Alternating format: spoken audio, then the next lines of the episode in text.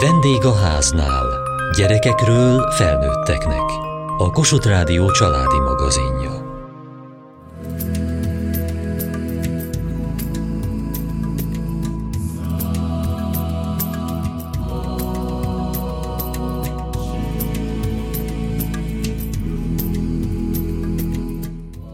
Önmagunk és családunk megismerése a legnagyobb utazás, a legfélelmetesebb felfedezés, a legtanulságosabb találkozás. Ezt vallja Máraival egyetértésben Tóth Borbál a klinikai szakpszichológus. Az általa vezetett genodráma csoportokon lehetőséget teremt a résztvevők számára, hogy találkozhassanak őseik sorsával, felismerjék, sőt módosítsák is azok saját életükre tett hatását.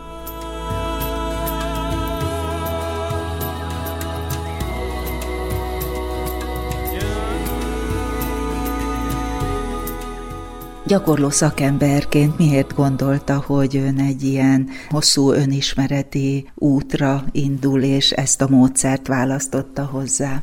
Azt gondolom, hogy az önismeretnek soha nincs vége. És ameddig élünk, addig újabb és újabb dolgokat tudunk meg magunkról. Ez a módszer pedig számomra is ismeretlen volt, azért ezt választottam. Mellette az is fontos tényező volt, hogy egy utazást tehettem a gyökereimhez, és egy kicsit betekinthettem az elődeim, a felmenőim világába. Úgyhogy ezért választottam ezt, és azt gondolom, hogy valóban az ismeretek által által több lettem, és ezáltal én is többet tudok nyújtani a klienseimnek. Volt-e konkrétan, amire kíváncsi volt? Igen, volt ilyen. Volt olyan, aminek a működését nem értettem, hogy miért is így van ez a mi családunkban, és volt olyan, amiről tudtam, hogy így van, de nem tudtam, hogy ez mennyire fontos és mennyire befolyásol engem. Azt gondolom, hogy válaszokat kaptam a kérdéseimre, de ezen túl még, amit nem kérdeztem, arra is jött válasz, és ez volt igazán az, ami új volt, és ami különösképpen tudott gazdagítani. Lehet-e bármelyikről elárulni részleteket? Természetesen lehet. A női felmenőimről tudni kell azt, hogy nagyon sokat küzdöttek. Nyilván a történelmi idők is meghatározták az ő életüket, nem volt könnyű életük, és ennek alapján nem meglepő, hogy én is az ő mintájukat követtem. Egyrészt nagy segítség volt, hogy így ráláthattam erre az egész helyzetre, és hálával tartozom nekik, hogy ezt a küzdő képességet valamilyen módon átörökítették belém. Ugyanakkor így, hogy felismertem ezt a mintát, nekem már megvan adva az a lehetőség, hogy válasszak és változtassak ezen, és ne csak a küzdelemről szóljon a mindennapi élet. És történt-e ennek hatására változás az életében, vagy van-e olyan elhatározása, hogy mit szeretne változtatni, vagy odafigyelni arra, hogy azok hogy zajlanak? Ezek a változások azért nem egyik pillanatról a másikra történnek, hanem időben. Ha az ember már tudja, hogy min szeretne változtatni, és tudatosan készül erre, akkor már könnyebb változtatni. Azt gondolom, hogy apró lépésekkel, de elindultam egy új úton. Mi az, amit szeretne hátrahagyni, és ami felé törekszik? Az én női felmenőim mindig egyedül küzdöttek, és soha senki segítségét nem fogadták el. Én magam is egy ilyen egyedül küzdő, magányos farkas voltam, de most már nyitok mások felé, és nem csak, hogy elfogadok segítséget, de már magam is tudok kérni.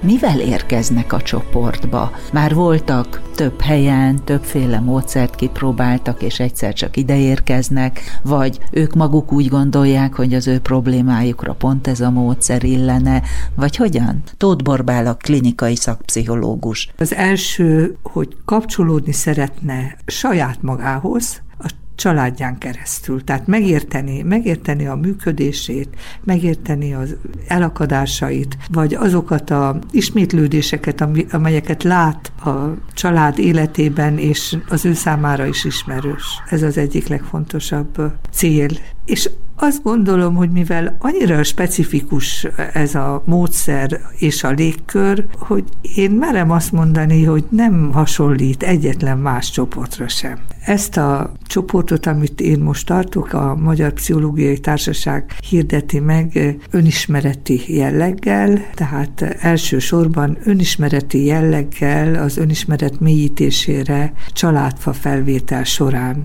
transgenerációs mintázatok feltárása erre való. És közben pedig azt gondolom, hogy sokkal több a nyereség, mert annyira differenciáltá válnak az érzelmi megélésekre, nagyban fejlődik a személyek empátiás készsége, a probléma kezelésük, az otthoni probléma kezelésük is nagyon sokat változik. Tehát az a tapasztalatom, hogy és szoktam is mondani, hogy az emberek bejönnek így, valahogy, és aztán kimennek egészen másként, és hogy közben nagyon sok minden történik velük. És az is látom, hogy ugye vannak struktúrák, sémák a fejünkben, hogy valamit eddig így csináltunk, ezt biztos nem lehet megoldani, már eddig is számtalanszor próbálkoztam, jártam pszichológushoz, jártam családállításon, többnyire mindenki, sokan, inkább így mondom, sokan kipróbálták már a családállítást, és ezután jönnek ebbe a genodráma csoportba, és egyszer csak megváltozik az attitűd. Tehát mondjuk most konkrétan gondolok valakire, akinek a, hát az öccse megváltozott a viselkedése, beteg lett, az édesanyja otthon pátyolgatja, megvan az oka, most nem akarok ebbe belemenni, tehát, hogy megbetegedett ez a fiú, de nagyon nehéz ezzel szembesülni, illetve betegként tekinteni rá, tehát azt éreztem ennél a csoporttagnál, hogy neheztel, haragszik, tehetetlen, nem tudja a dühét a testvérével kapcsolatosan kezelni, és ahogyan több részletben játszottunk ezzel a témával, és ahogy megérti, belátja, hogy mi történt, megérti, hogy mitől viselkedik úgy a testvére. És akkor a legközelebbi családi együttlét után azt mondja, nem is volt olyan probléma, már nem okozott bennem feszültséget, már nem kellett tőle tartanom. Tehát direkten nem beszéljük ki, nincs rá konkrét instrukció, nincs értelmezés, csak zajlik a lélekben egy folyamat, és ez a folyamat el tudja írni, hogy megváltozik a problematikus családtaghoz fűződő viszony. És azt gondolom, hogy ez, ez nagyon szép, és ha csak ez ennyi a nyeresége, akkor már nem dolgoztunk hiába. Ebben a történetben is volt transgenerációs motívum? Ebben bőven és mélyen volt transgenerációs motívum. A motívum az, hogy egy távoli országból származó apa egyszer csak fogja magát, és itt hagyja a feleségét három gyerekkel, visszamegy az eredeti hazájába. Nagyon izgalmas ez a történet, és nyilván ez a fiatal nő értetlenül áll az apa viselkedése előtt, és neheztel rá, és mindez, ez az egész befolyásolja a férfiakhoz való kapcsolódását, tehát párkapcsolati gondjai vannak, mert hogy ez a közelség, távolság, különállóság, ez folyamatosan megjelenik. Egészen addig, amíg, amíg egy másik játékban nem kap egy szerepet, és azt mondta, most értettem meg apámat, mert azt éreztem, hogy ha az ember nem lehet önmaga, és nem élheti a saját életét, akkor muszáj neki oda menni, ahol ezt föl tudja vállalni. Na most ez is, ez is egy példa arra, amiről az előbb beszéltem, hogy mindenkiben megy egy szál, a saját története, meg a történetek összekapcsolódnak, és nem biztos, hogy rögtön a saját történetén keresztül fog majd belátásra jutni, hanem telik az idő, és egyszer csak kinyílik valami harmadik szem, és akkor megérti a saját történetét is.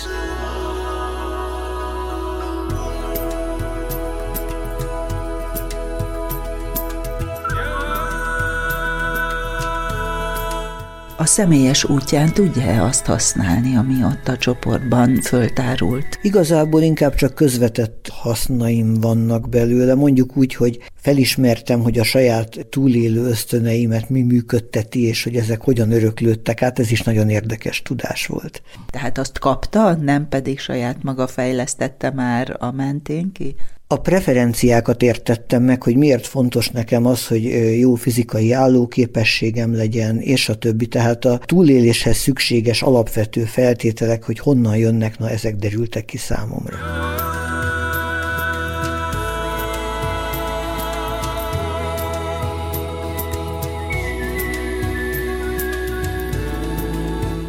Mennyire volt nehéz, vagy mennyire volt tisztán látható az elődök, az előző generációk sorsa. Nagyon kellett kutakodni, vagy van, aminek már nem is lehet utána menni nyilván. Pont ez a kettőség jellemezte, hogy volt, amihez nem kellett kutakodni, mert ott volt készen. Édesanyám mesélt róla, de hát én is emlékszem még a nagyszüleimre, Úgyhogy elég sok anyag összegyűlt róluk is, ugyanakkor hát vannak olyan felmenőim, akikről semmit nem tudok. De persze meglepetések is voltak. Most derült ki, hogy van olyan felmenőm, aki egy olyan nagyvárosból származik, ahova én mindig szerettem volna elköltözni, de nem biztos, hogy itt összefüggést kell keresni a dolgok között, ugyanakkor lehetnek ilyen mintázatok.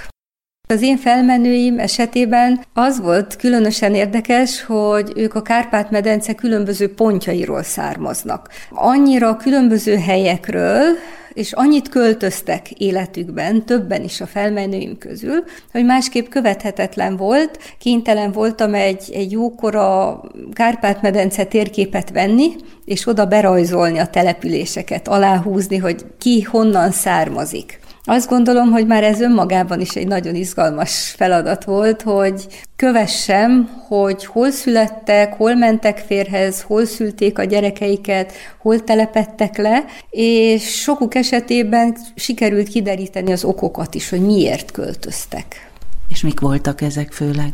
Volt házasság is, volt olyan, hogy koron mellőli pici faluból Budapestre jött szolgálni az egyik dédanyám, de volt olyan is, hogy dédapám TBC-ben betegedett meg, és ő Temesvárra költözött, mert hogy az orvos melegebb, mediterrán jellegű éghajlatot javasolt számára. És akkor ez egy újabb terv lehet például, hogy bejárja ezeket a helyeket? Ez most talált süllyedt, mert valóban gondoltam rá, hogy egyszer be kellene járnom ezeket a helyeket.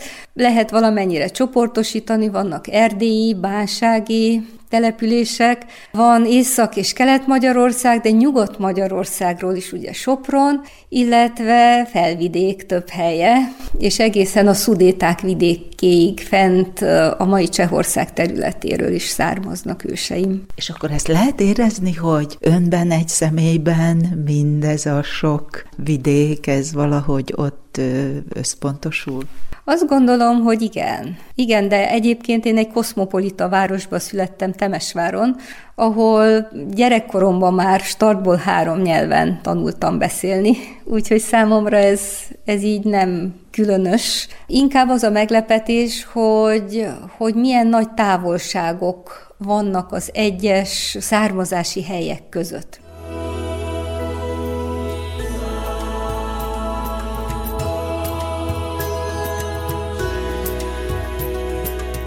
Hogyan zajlik ez a pszichodramatikus munka, hogy elmesélte aznap a családja történetét, amiket kiderített és föl tudott kutatni, és aztán mi történik? Hogy lesz ebből a feldolgozás? Igen. Mi a témád, mivel szeretnél dolgozni? Tóth Borbál a klinikai szakpszichológus. És akkor mondja, hogy a párkapcsolatommal például, és akkor innen indulunk el. Tehát, hogy ennek szálai vannak, Na most, ami nagyon érdekes, és ezt, ezt a gyakorlati tapasztalatom alapján tudom mondani, tehát, hogy egyrészt kialakul egy sajátos hallás, vagy áthallás, vagy érzékenység azokra a gondolatokra, amiket hallottunk már.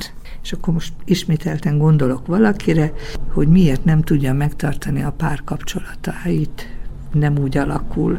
És akkor e-, ennek a fiatal nőnek dolgoztunk a családi konstellációjával, anya, apa, és talán a volt férj. És hogy ott voltak, voltak olyan helyzetek, mondatok, amik úgy kiemelődtek. Az az attitűd, vagy az a finom delegáció, amit azok a becsípődések, amit anyától, apától, a diszfunkcionális párkapcsolatból hallott minták újra élednek egy új kapcsolatban.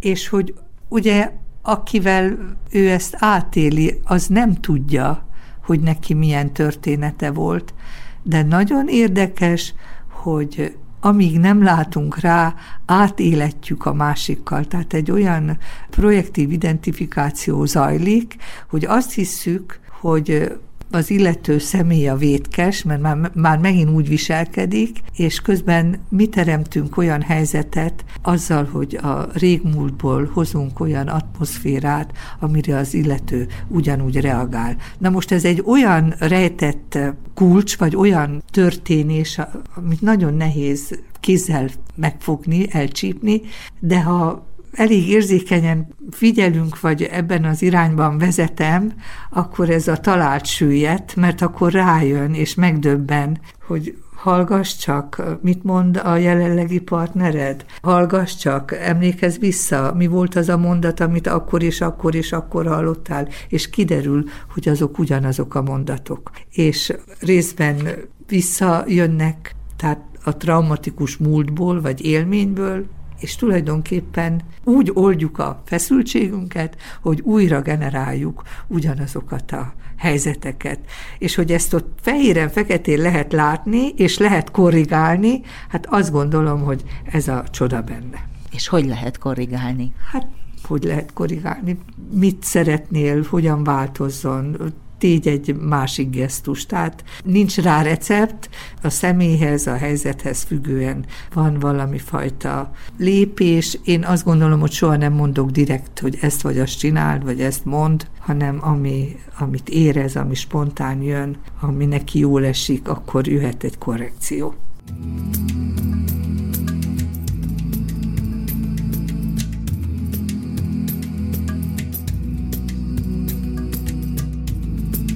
A csoporttársaimmal együtt eljátszottuk azokat a körülményeket, kihangosítottuk az én felmenőim érzéseit, gondolatait, ráláttunk a törekvéseikre, és ezáltal éltem én át az ő érzéseiket. És igazából azt gondolom, hogy ez indítja meg a belső folyamatokat, a változás lehetőségét.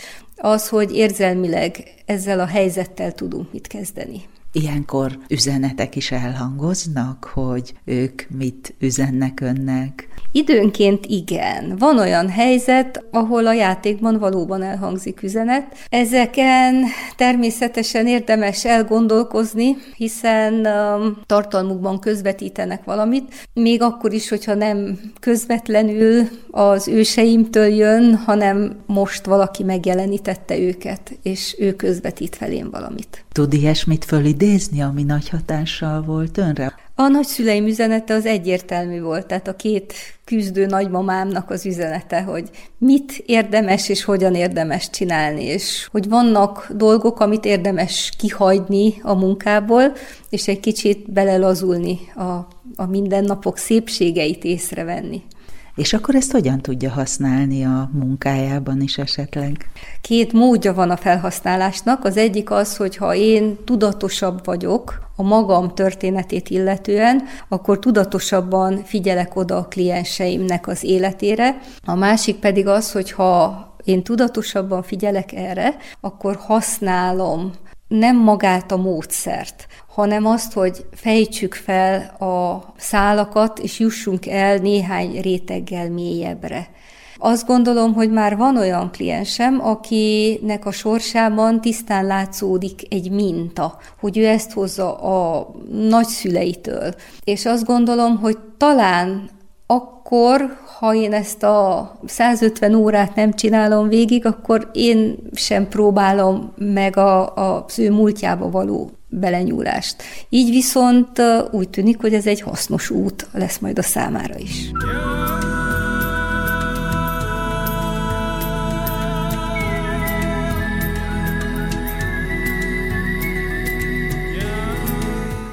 ami ott megjelenik ebben a csoportban, az utána egyszerűen a való életben is hát, egy változást hát, igen. fog, tehát egy fordulat áll be? Én azt gondolom, remélem, hogy így lesz, remélem, hogy egy fordulat áll be. Igen. Tóth Borbál a klinikai szakpszichológus. Az a tapasztalatom, hogy nagyon jó derűvel szokott befejeződni a csoport. Természetesen az nem azt jelenti, hogy itt most mindent elrendezünk, mindenkinek happy, lehet, hogy innentől kezdődik az igazi munka, ami, mint tudjuk, ha önismeretben gondolkodunk, hogy egy életen át tart, de az biztos, hogy aki egyszer ezt megtapasztalta, vagy akinek fontos, aki fölismeri, így mondom, hogy a destruktív családi mintázatot, az már nem tudja továbbadni. Mm. És itt van az óriási jelentősége, tehát hogy ez egy preventív jellegű munka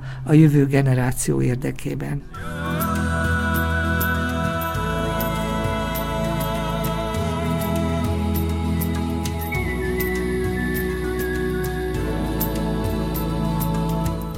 Mai adásunkban folytattuk a genodráma módszerének megismerését és az egyes életutakra tett hatásának bemutatását.